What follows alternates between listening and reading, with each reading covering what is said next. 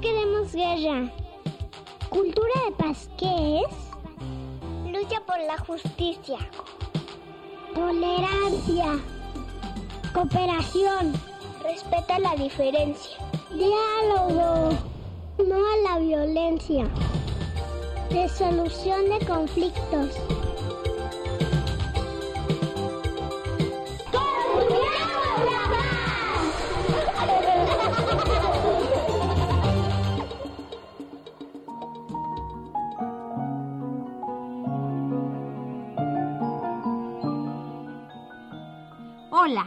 Están? Me da mucho gusto saludarlos en una emisión más de Construyamos la Paz.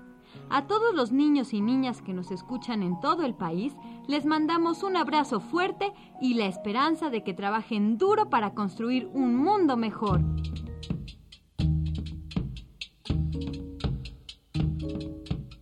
Hola Anita, ya estoy aquí con todo y maletas porque salgo para la hermosa península de Yucatán. Me parece perfecto, mi estimado Tijo. Como tú sabes, en estos programas hemos hablado sobre las características ambientales de distintas partes del país, sus problemas y también las acciones que se llevan a cabo para contrarrestar la transformación del medio ambiente que hemos llevado a cabo los seres humanos. Unos mamíferos de lo más destructivo, si me permiten mi humilde opinión. Sobre todo aquellos que se divierten arrancándonos las colas. Ah, claro, las colas. ¡Comenzamos! A las tres de la mañana.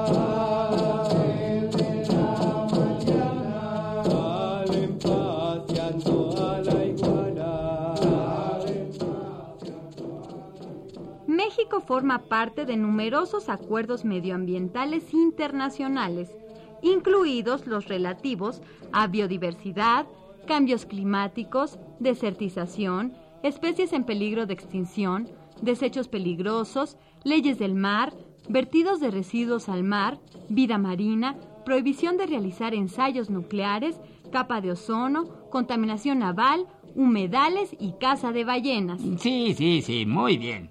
Pero ¿de qué sirven tantos acuerdos si a nosotros los lagartijos del mundo nos siguen arrancando la cola?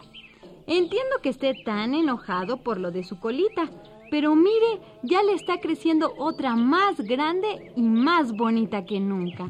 Sí, ¿verdad? Claro. Estos acuerdos son muy importantes porque muestran la intención de nuestro país a realizar acciones que ayuden a mejorar el medio ambiente en los temas que mencionamos antes. Además, es muy importante el trabajo de las organizaciones no gubernamentales, también llamadas ONGs. ONGs. ¿Y eso qué es?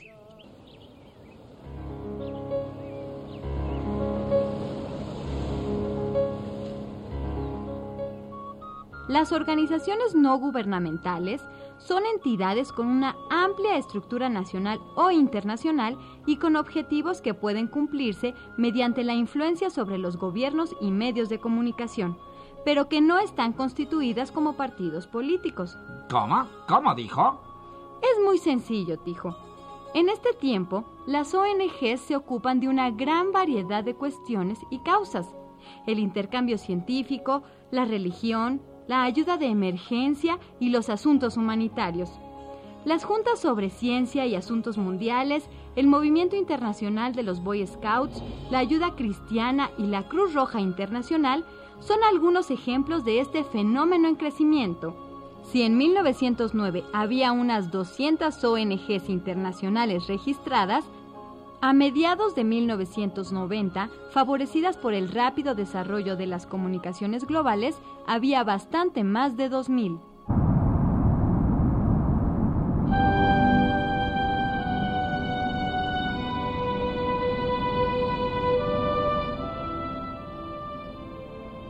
Para reducir la degradación medioambiental, las sociedades deben reconocer que el medio ambiente es finito. Los especialistas creen que al ir creciendo las poblaciones y sus demandas, la idea del crecimiento continuado debe abrir paso a un uso más racional del medio ambiente, pero que esto solo puede lograrse con un espectacular cambio de actitud por parte de la especie humana.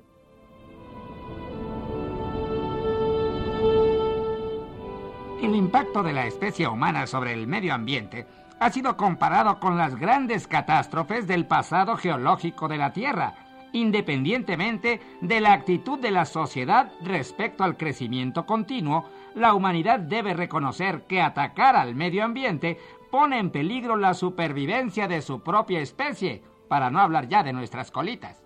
Me parece muy bien, Tijo. ¿Y ustedes, amigos y amigas, conocen algún grupo que trabaje a favor del medio ambiente? ¿O ustedes qué hacen para cuidar nuestro medio ambiente? Yo soy Julieta y no tiro basura en la calle. Yo soy Inés y, y cuan- siempre que, que saco a pasear a mis perros, este, limpio la popó. Yo soy Daniel y meto la basurita en bolsa. Hola, yo soy Inés y este y separo la basura en mi casa.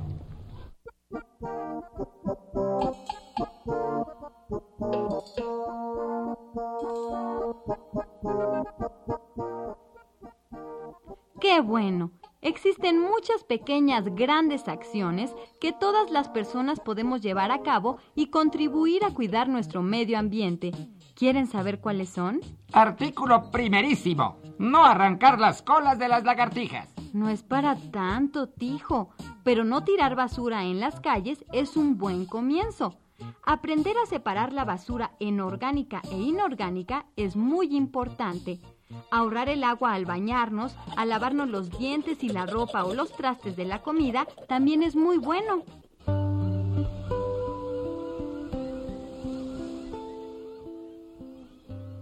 Además, siempre podemos acercarnos a grupos que trabajan a favor del medio ambiente para llegar a lo que llaman desarrollo sostenible, que es el término aplicado al desarrollo económico y social que permite hacer frente a las necesidades del presente sin poner en peligro la capacidad de futuras generaciones para satisfacer sus propias necesidades.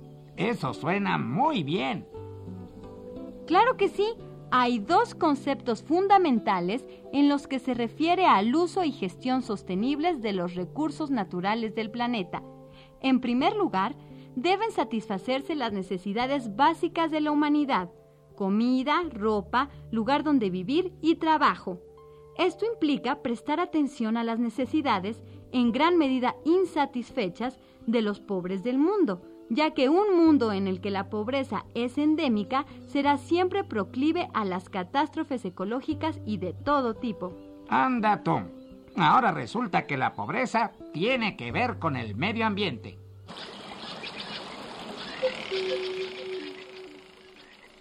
En segundo lugar, los límites para el desarrollo no son absolutos, sino que vienen impuestos por el nivel tecnológico y de organización social, su impacto sobre los recursos del medio ambiente y la capacidad de la biosfera para absorber los efectos de la actividad humana. La biosfera es el conjunto de medios en donde se desarrollan los seres vivos, ¿verdad, Anita? Muy bien, Tijo. Al menos algo has aprendido de estos programas. Para finalizar, quiero decir que es posible mejorar tanto la tecnología como la organización social para abrir paso a paso a una nueva era de crecimiento económico sensible a las necesidades ambientales.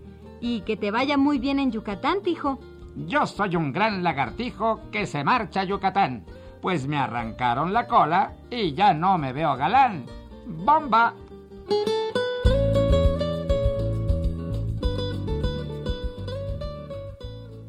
Amigos y amigas que nos escuchan, esperamos que se pongan en contacto con nosotros y nos digan qué les parece el programa y qué quisieran saber de los temas de la cultura de paz, que como hemos visto son muy variados. Nos pueden escribir a nuestro correo electrónico para contarnos. Construyamos la paz 2003 arroba yahoo.com.mx. Construyamos la paz 2003 arroba yahoo.com.mx. Escríbenos, nos va a dar mucho gusto estar en contacto con ustedes. Recuerden que juntos podemos construir la paz. Hasta la próxima.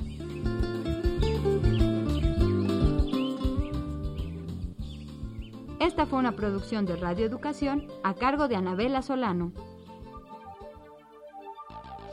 Esto fue Construyamos la Paz. Un programa para los niños y niñas del mundo.